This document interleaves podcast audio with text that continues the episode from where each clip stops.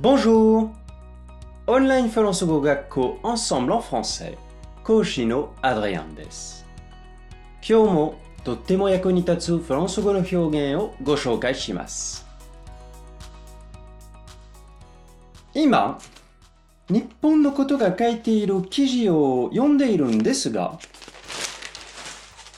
日本のことをジャポンではなく、非いずる国と書いています。さて、非いずる国をフランス語では何と言うでしょうか Le pays du soleil levant. Le pays du soleil levant.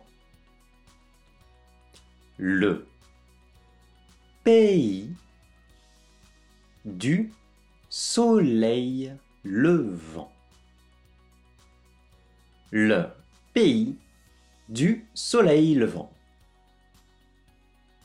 太陽が昇る国、すなわち、日いずる国というわけですね。新聞などでは、ジャポンの代わりに使われることがあるので、覚えておきましょう。さて、もっとフランス語を勉強したいという方は、Ensemble のレッスンでお待ちしています。ありがとう